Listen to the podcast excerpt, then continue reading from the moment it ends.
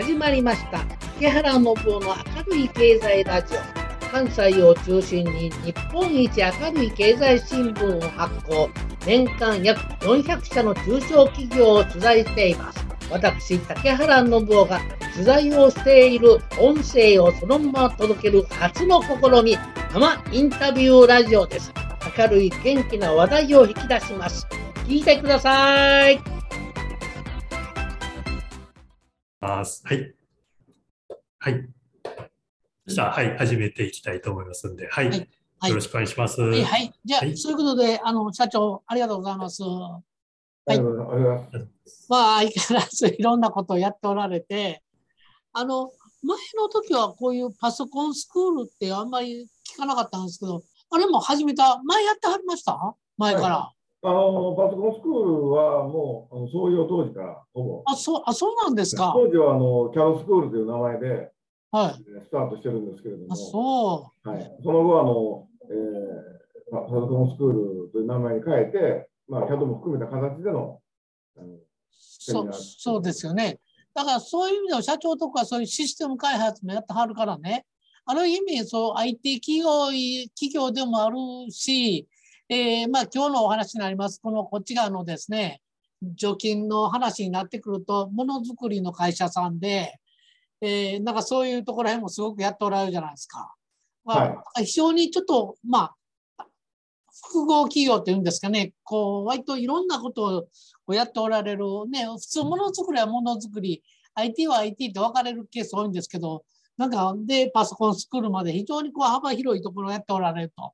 いうのを、はい、えー、感じですけども、はい。で、その流れを今もずっと続けておられるんですね。まあ、あの、えっ、ー、と、創業者、私が2代目になりますんで、はい。創業者の思いをまず引き継ぐというところが当初ありますので、はい、まあ、あの、そういう、えー、機械設計エンジニアの創業者がスタートさせて、はいはい。の中で、その当時、えー、ちょうどアナログからデジタルに変更期がありましたんで、はい、いわゆるその手書き図面を、あのいわゆる、えー、キャブ化すると、はい、いうところを核に立ち上げたんですね。はいはいはい、その中でその、せっかく立ち上げても、オペレーターがいないと、当時ですね。はい、ということであの、キャドスクールを作ることによって、そのキャドオペレーターを増やしていくと。うん、でオペレーターはあのある一定期間で卒業していくんですが、就職先は個人でなかなか探せない状況だったわけです。まだキャドオペレーターというんですね。はい、まあ、それで、えー、我々の方で派遣免許を取って、えー、はい、企業さんへそのお仕事をいただいている企業さんのところへどうでしょうかということを提案してもらったと。はいはいはい。ということで、就職先はそこで見つかって、はい、我々とお客さんとの関係もさらに深まっていくというような形での、えー、ビジネス形態をスタートしてたわけです。ですな。まあ、あれ、ホームページかなんか書いてありましたけど、結局そういう、まあ、中小企業さんの困りごとみたいなところをですね、なんかこう、すべて解決してあげる会社みたいなイメージでもありますよね。ハーテックさんは。まあ、あの、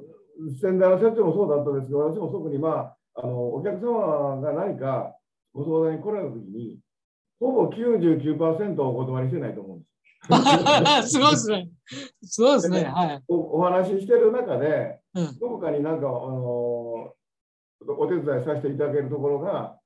見出したときに、はい、それを何とかやらせていただきたいなというところで、はい、まあ、始まっていくと。なるほど。一番問題は、あのよく周りの社長さんからも言われるんですけれども、それって採算を考えてやってるんですかって話もあるんですね。まああのえー、小さい会社ですので、まあ、社長がトップダウンの判断をすれば、それで会社動くんですけれども、はい、まあ、よくよくそこをですね吟味して、はいえー、という忠告もいただきながらやっている。なるほど。だし、まあ、あの私がワクワクしないことをやらないようにしてるんですよ、できるだけ。なるほどね。まあ、わかりました、わかりました。はい。わかりました。まあ、そういう中でね、まあ、今日はですね、前もいっぺんあの取材させていただいたこともあるんでですね、ちょっとだけ絞り込んでいこうかなと思っててね。で、僕、この間の社長のあのプレゼンを聞いててですね、あの一番そうちょっとあ興味持ってたのがですね、あの最後の方におっしゃっておられた、あのまあ、こういうその除菌システム装置をですね、これからちょっと海外展開したいみたいなことをおっしゃっておられたじゃないですか。で、あっこの話がね、なんかこうニュース性もあるし、ちょっと今日お聞きしようかなと思ってたんですけど、逆に今社長の方からね、いやいや、それよりかね、やっぱりうち今こっちに力入れてるから、ここを、えー、ちょっと強調してほしいということがありましたら、そっちにも全然変更して大丈夫なんで、はい、社長どう、どうしますかね？はい、はい、えー、海外展開にいうのは、はい、私のあの昔からの夢なんですね。はい。ですので、えー、まああの笑っていただいて結構なんですけれども、最終的には、えー、いわゆるその、えー、難民キャンプに持ってきたわけです。おいわゆるその、うん、難民キャンプの中で、えー、はい、お子様が生まれたり、怪我がもちろんあったり、病気があるわけです。はいはいはい、その中で非常に衛生環境の悪い中で、はい、そういったその医療行為が行われていると。はいはい、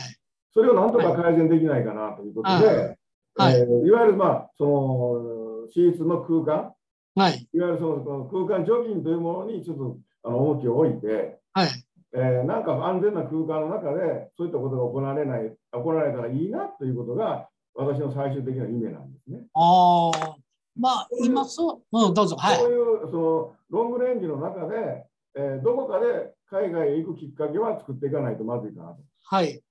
よそのワンステップに過ぎないということなんですね。なるほど。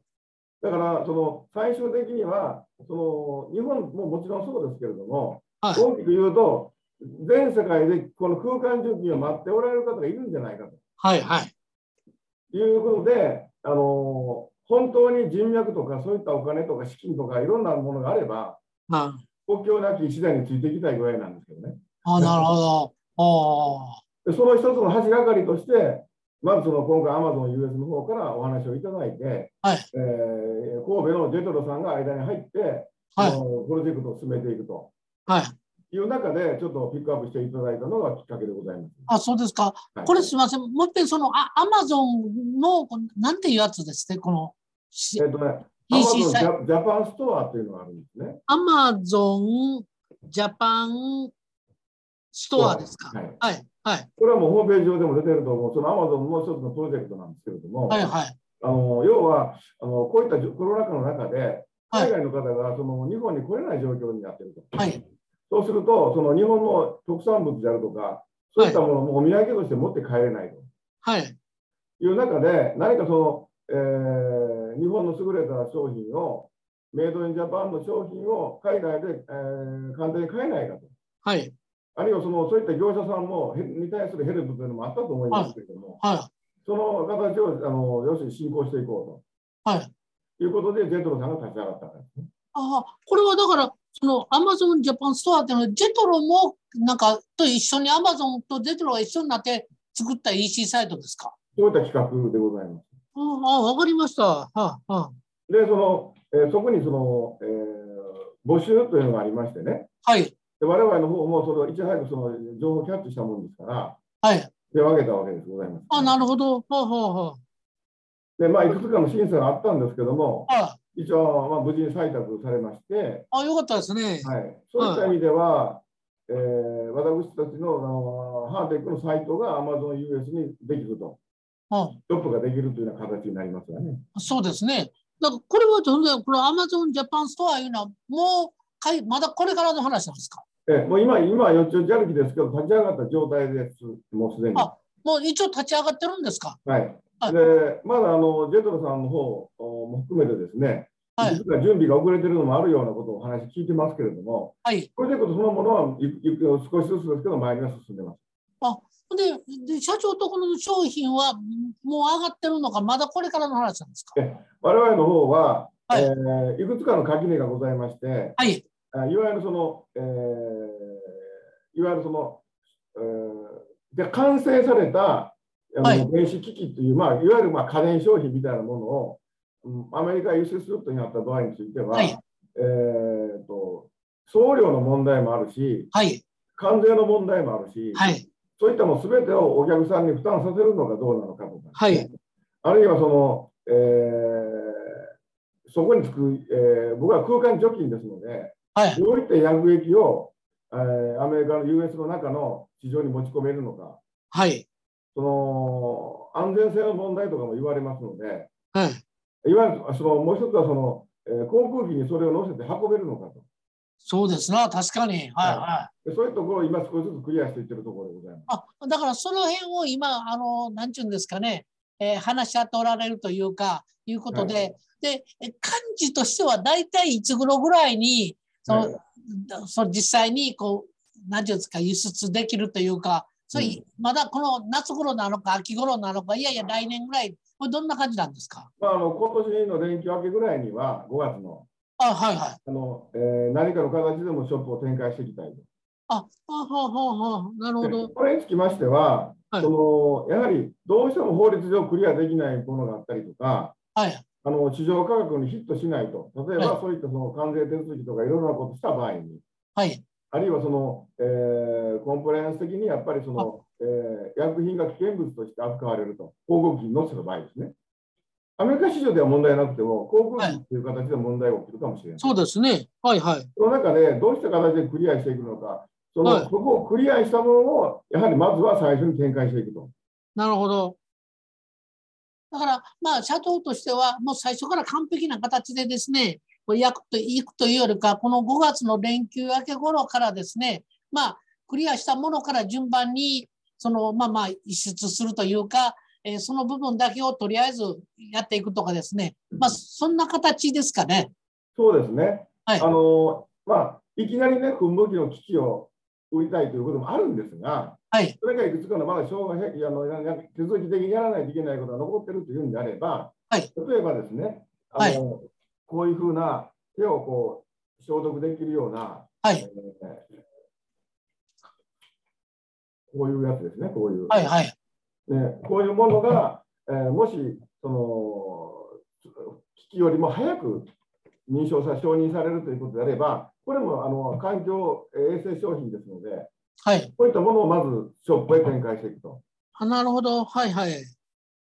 だからもう完璧なその向きもセットになったものというよりか、場合によってはこうスプレータイプからですね、えー、スタートする可能性もあるということですね。あ分かりました。やっぱり実績をつけていきたいかなと思ってあそうですね。だからそれがまあうまくいったら、この連休5月頃から一部テスト的にスタートを始めるという感じでいいですか？はい、そうでございます。はい、わかりました。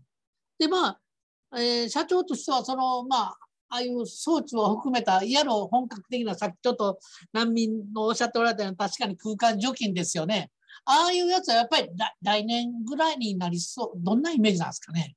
えーと、あの空間除菌につきましては、はい、あの今、現時点において、その日本においては、特にあの、えー、空間除菌についてなかなか厳しい規格といいますか、制約があるんですけれども、はい。はい、今あのあの、空間に、えー、巻いても安全であると。はい。いうふうなあの液を、えー、開発しているメーカーさんもありまして、はいえー、その液をまずあのいち早く取り上げて、はい、我々の方へあのその噴霧器へ乗せて、2回巻くと、はいはい、いう取り組みを実はやってましてですね、はいはい、あのもういくつか報道機関ではもうあの暴露されてますけれども、あの暴露という言い方はいいのか分かりませんが、報道もされておられますが、この間のカンブリア宮殿でも出てましたですけど、はい、これはあのアース製薬さんが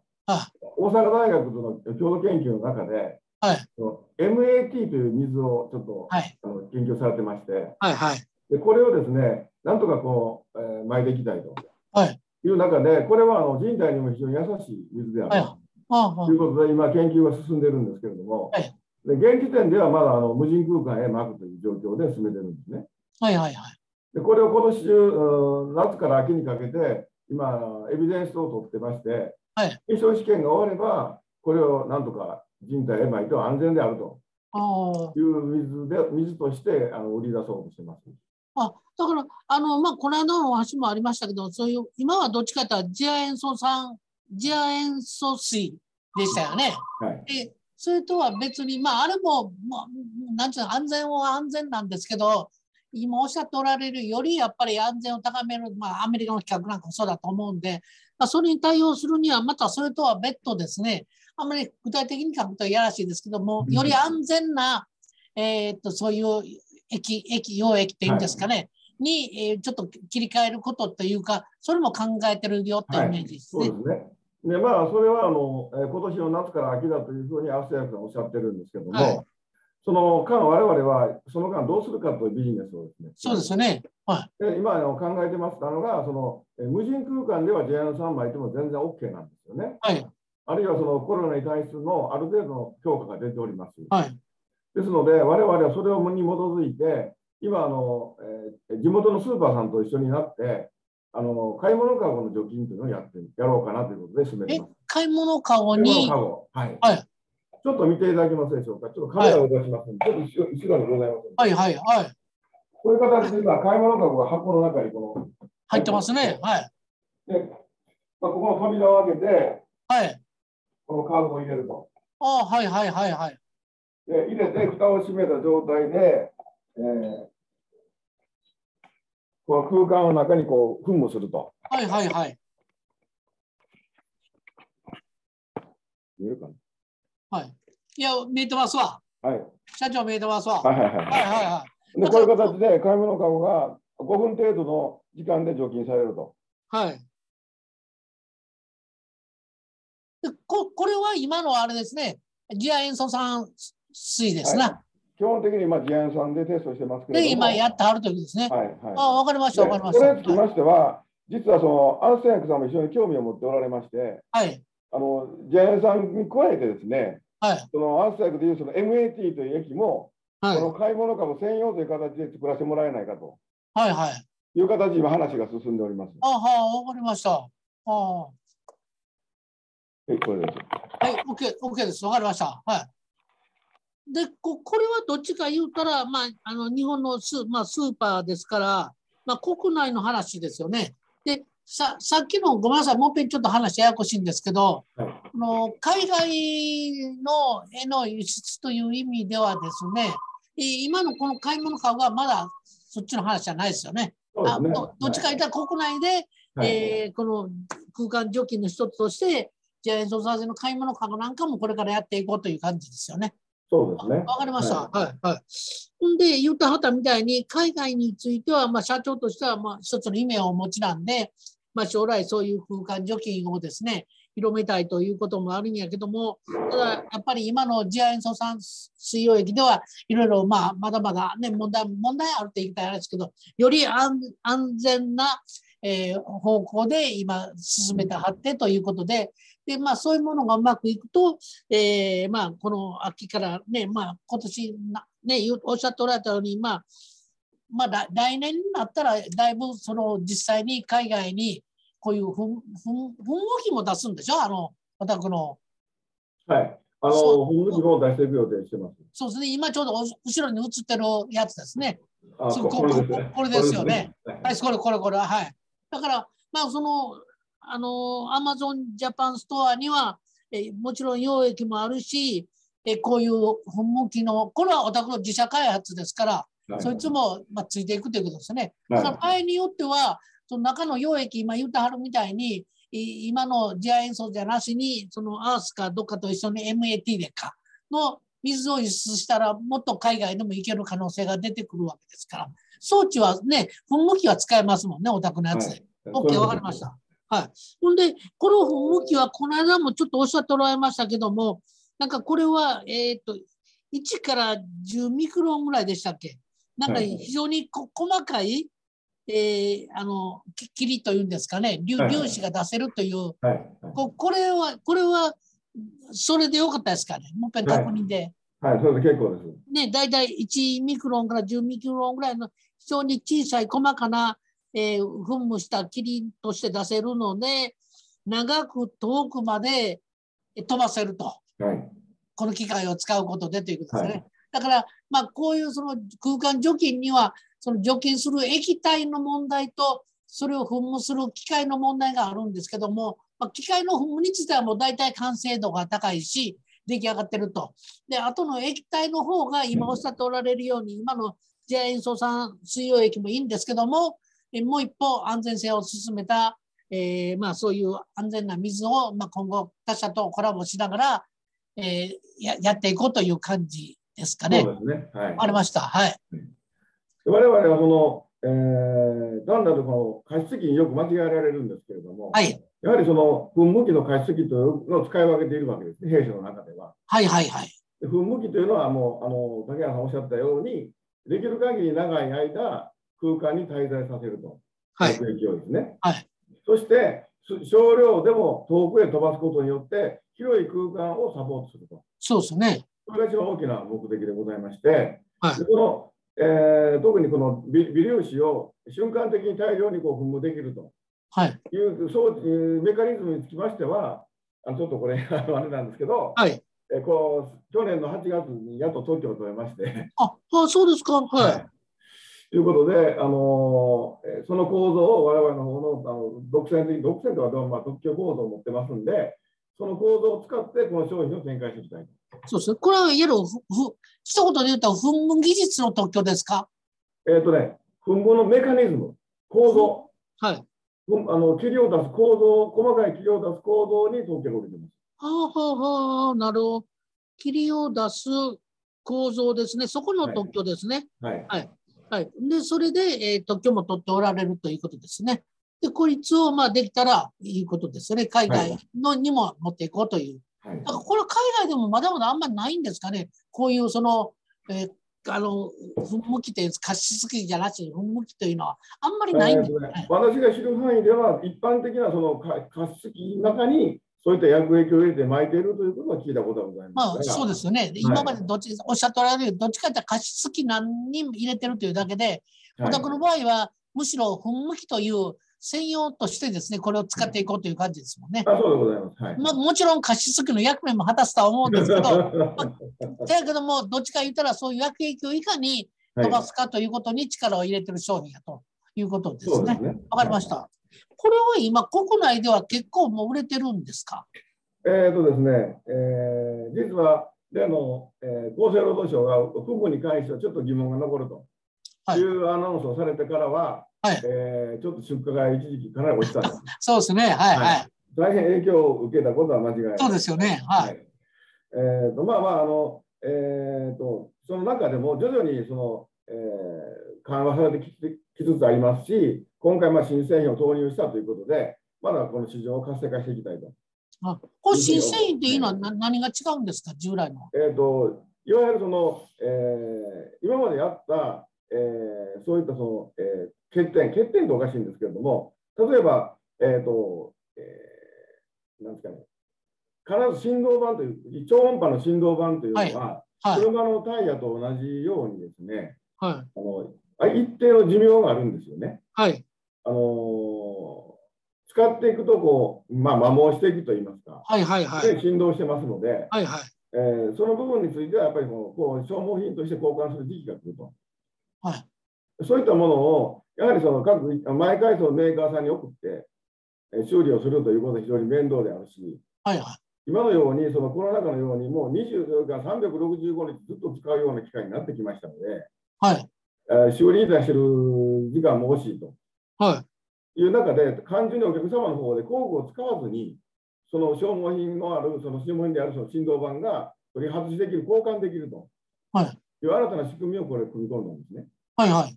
それがちょっとこういう構造でして、はい。あの、この後ろから、機械の後ろからこのこんな形になってるんですけど、はい、まあ、ここから空気を吸うようになってるんですが、はい、この下に振動板がありまして、はい、実はこれが、あの、工具を使わずにこう外れるんですね。これが振動板なんです。あははあ、これが取り替えできるような割と感じになってるんですかははお客様の方でも、この、えー、簡単にこういうふうに、えー、取り外しできて、工具を使わずにこう着脱できると。ははわかりました。これは大体どどのぐらいぐらいの割で、割合、月で何1年とか何ヶ月でどんな感じなんですかはい。これについては、あの、振動板のメーカーさんはまあ5000時間ぐらいは持つと。え、な、どのぐらい ?5000 時間ぐらいは持つ。5000時間、うん、?5000 時間言ったらどの、なえどどのぐらいで、えー、?5000 時間ということになりますと、連続運転しますと1年半か2年弱。あ、1年半から2年弱ぐらいはこれで持つという感じですね。そうですね。はい、はい、だからかなりこういうこのカセット化というか、取り替えをやることで、えー、まあ、うちとしてはそういう今後寿命も長くこれを使ってもらえるということそうですね。これが最近できたんですか？そうです。これはあの、えーと、昨年のあの、えー、ものづくり補助金に採択されたものでで全面的にこういったその樹脂を使った構造を入れること、はい、とかあるいは、えー、今当初はアクリル樹脂を使ってたんですけどもアクリル樹脂はあの、えー、いろんな長く使ってる時々このひびが入ってきたりとかしますんで、はい、まあ、材料も新しくあの TPX という新しい材料を使って、はい、この辺のところは樹脂メーカーさんとの協力をいただいて、うん、えー、進めてきたんですけど、それはもう竹原さんよくご存知の,、はい、藤川樹脂さんです。はいはいはい。時間実際の協力を得ながらですね、あそういった複雑な構造とか。あなるほど。だから、いわゆるそういうあの樹脂も変わってるということですね。そうそういうことですね。樹脂と、それから振動板の理解の、はい、えカセット化をされたことで、はい、えー、長寿命を対応した新しいやつができてると。で、まあ、あの時あの7年前に竹原さん来られた時に、はい、もうあのうちの機械見てもらったと思うんですが、はいはいはい、あの時の金型メーカーさん、樹脂メーカーさんも藤川樹さん。そうそうそうそう。そうあれから協力していただいてあ、そうそうですよね。そうですね。はい、やっぱりそういう中小企業さんとの、まあ、あの時もちょっと会話、連携というのが、一つの特色でもありましたからね。そうですね。ね、はい。あ、わかりました、わかりました。あ、はい。で、まあ、あの、今前回のプレゼンでもちょっとお話しましたけど、はい、あの我々抱えている一番のその課題というのが、はい、やはりそういう販売ルート、販売網、はい、そういったものがあの独自なものがありませんので、そうですな。まあ、この辺のところはやっぱりこの、えー、なんとかこう、国内においては特にそういうコラボしていかないと、はい、広がっていかないかなと思いますけれども。そうですね。はい、今はそういう国内については代理店的な感じでやってはるんですね。そうですね。あの、イジャイアンさんの時からお付き合いしていただいている代理店さんを中心にお願いしてるんですけれども。わかりました。でそれとプラスで、まあ、今回はそういう海外の、まあ、販売元として Amazon Japan ストアみたいなのがですね、まあ、一つ期待できるところですよね。そうですね。はい、そうですね。やっぱり日本のこういう精精密な技術を生かして、はい、えー、だからまあ液体の部分と、えー、おっしゃってるそのお宅の噴霧器を組み合わせた形で、まあ、こいつを、まあ、このね、えー、夏前ぐらいからテスト的に売りだ海外にも売り出していて、まあ、来年ぐらいから本格的にやって、将来は社長おっしゃっておられる、まあ、こういうその難民、ね、キャンプとかああいうところ辺でも、この空間除菌のシステムが使ってもらえたら嬉しいなという感じですよね。そうですね。ですね。ああ、わかりました、わかりました。だからあれですね、今ただ今なんかまあちょっとあんまやメディア的に言うとやらしいかもしれないんですけど、まあ、今、ウクライナの、ね、方がすごく避難しておられるじゃないですか。ああいうところへんなんかにもですね、こういうシステムをね、こううまく提供できればいいんですけどね。そうですね。ねはい、おそらくその病院じゃないところで何か医療行為をやらないといけないということがあると思うんですけれども、ね、そういった時に空間を除菌するということが大事なのかなと思うんですそそうですね。はい、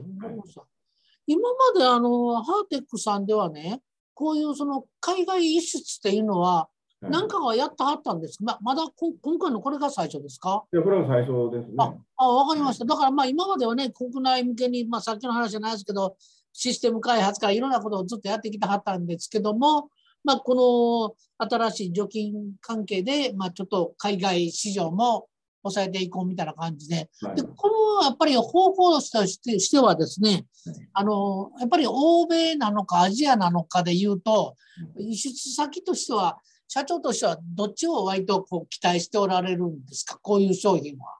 えーとですね、どちらかというと、えーまあ、距離的なあのメリットもあると思うんですが、はい。まあ、東南アジアですよね。ねととりあえずやっぱりとんで、まあ、特に言うたらアメリカは規制も厳しいからなかなか大変かもわかんないですけど、アジアあたりやったら入りやすい気はしますよね。ですねはい、ですので、あのまあ、あの時々年間通じて、時々話は来るんですよね。あそうですか、今も。はいはい。東南アジアの、えー、病院であるとか、はい、そういうところへという話はありますけれども、はいはい、まだまだなかなか実現してはいません、いろんな意味で。そうですな。はあ、だからまあ今回のそのね、あのアマゾンジャパンさんを通じることで、まあ多分アジアの人もいっぱい見てはると思うので、まあ、そこからこういう、まずはアジアでこう広げていって、えー、将来は欧米という感じですかな。そうですね、はい、あの特にあの東南アジアにしてもそうなんですけど、海外ではそんなにジャイアンさんに対する抵抗というアレルギーがないような感じなので、はい、ですので、まあ、あのそういうところにまずきっかけとして出していきたいかなと。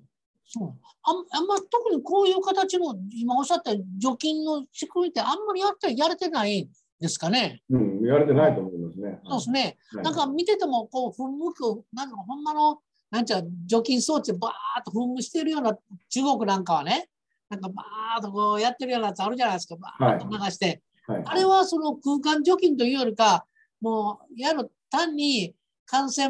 のあの消毒液巻いてるみたいなイメージですもんね。そうですね。洗浄に近いと思います。洗浄ですよね。だからそれとはこの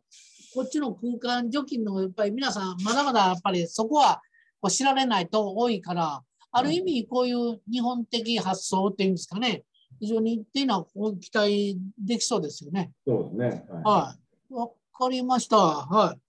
い。で、将来、今、今大体社長とこって年商いくらぐらい言うとったらいいです？えっ、ー、と、1億4千ぐらいですね。はい、わかりました。はい。で、コロナの中でどんな感じなんですか？売上的に。えっ、ー、とね、2割近く今下がってますね。あ、売上厳しいです。はい。まあ、そうなんですか。はあはあ、で、それはやっぱりこの今の空間除菌用の方が、こあのコロナでいけず、いっぺん一一時はいけたんやけども、この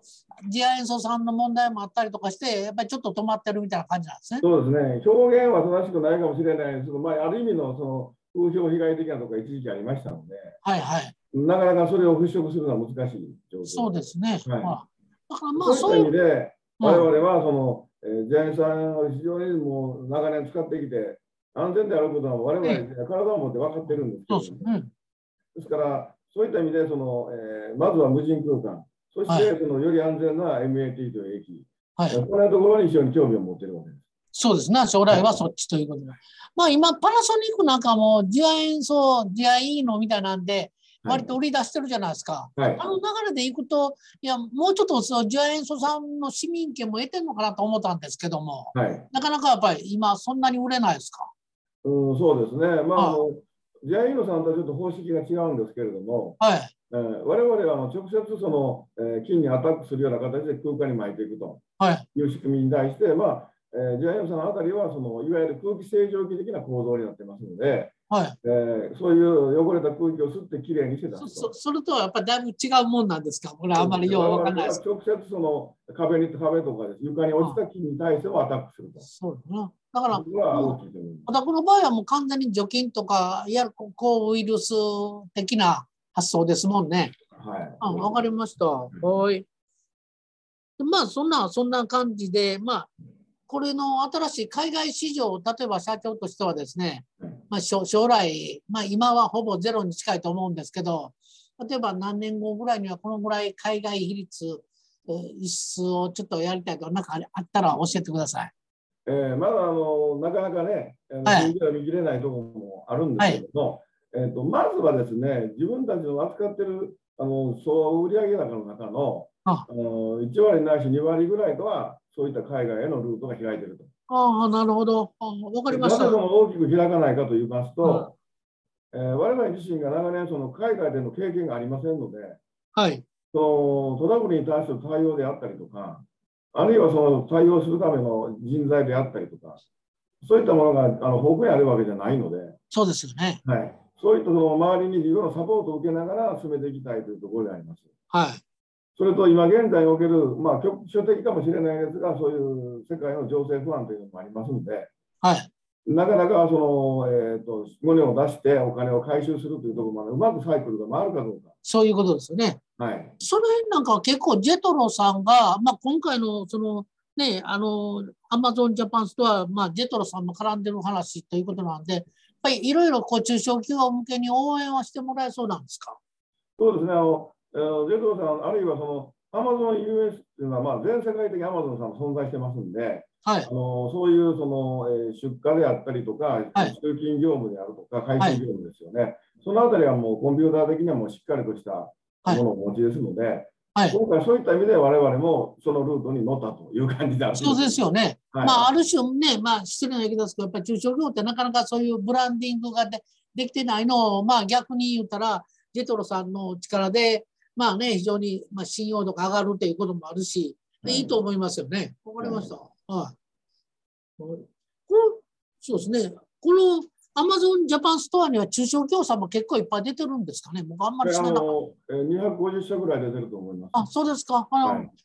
まあ、その中の一社として御社も入って、ということですね。で、わ、かりました。はい。なら大体そんな形で分かりましたんで、あのちょっと記事作って、また社長ところに送りますんで、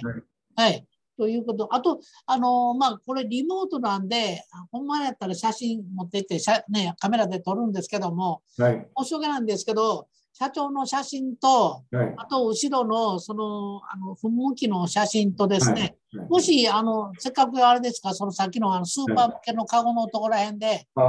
え社長撮ってる、なんか見てはる写真1枚撮っていただいて、あの僕ところメールアドレス、またあの宮崎さんの方から改めて、うちのあのメールアドレス、あの、送ってもらいますんで。わかりました。はい。はい。でそこへ写真をですね、2、3枚ぐらい、社長の顔写真と、はい、その後ろの噴霧器と、噴霧器とそのスプレーの写真とかですね、その辺を含めてちょっと送あの送っといてくれます？わ、はい、かりました。ほんなら、あの今日ですね、こうやってあの取材を、えー、取材、えーと、ピックアップしていただいて、はい、非常にありがたいんですけども、いやいやはい、これはあのなんかフェイスブックに出ましたよって載せていいんですか？いいです。記事になった時には全然載せてもらって結構です。はい、結構今、割とうちの新聞の記事を、あの、中小企業さん載せておら方多いんで、はい、あのもう全然使ってもらって大丈夫です。7年前に撮っていただいた写真、あの新聞まだ貼ってますけどね。ありがとうございます。あれ、一面行きましたからね。ねよかったですよ。っぱりこう、あの時はね、やっぱり中小企業さんが一緒になって、こういう開発してるって話だったんですけども、まあ、今回はですね、まあ、2回目になりますんで、あのちょっとこっちはあの海外戦略に絞ったところら辺を中心に、相変わらず頑張っておられるっていうところをまとめておきますんで。そうですね、なんとかまあ販路の一つとして、はい、そういったね、あのしっかりとした海外市場を開けたところと組めたらありがたいなと思そうですね。はい。あの、そういう感じでまとめさせてもらいますんで、ということでありがとうございます。どうもありがとうございました。はい。宮崎さん、そんな感じで。はい。はい、後ほどまた、えあの、はい、連絡先交換できるようしますんで。はい。はい、じゃあ、また送っといてください。はい、わかりました。えどうもすみません。ありがとうございました。そんなことで、とりあえず一遍、はい、あの、退出しますんで。はい。はい。じゃあ、止めます。いやいや、楽しかったですね。次回はどんな経営者が登場されるか、明るく元気になれるインタビューラジオ、お楽しみに。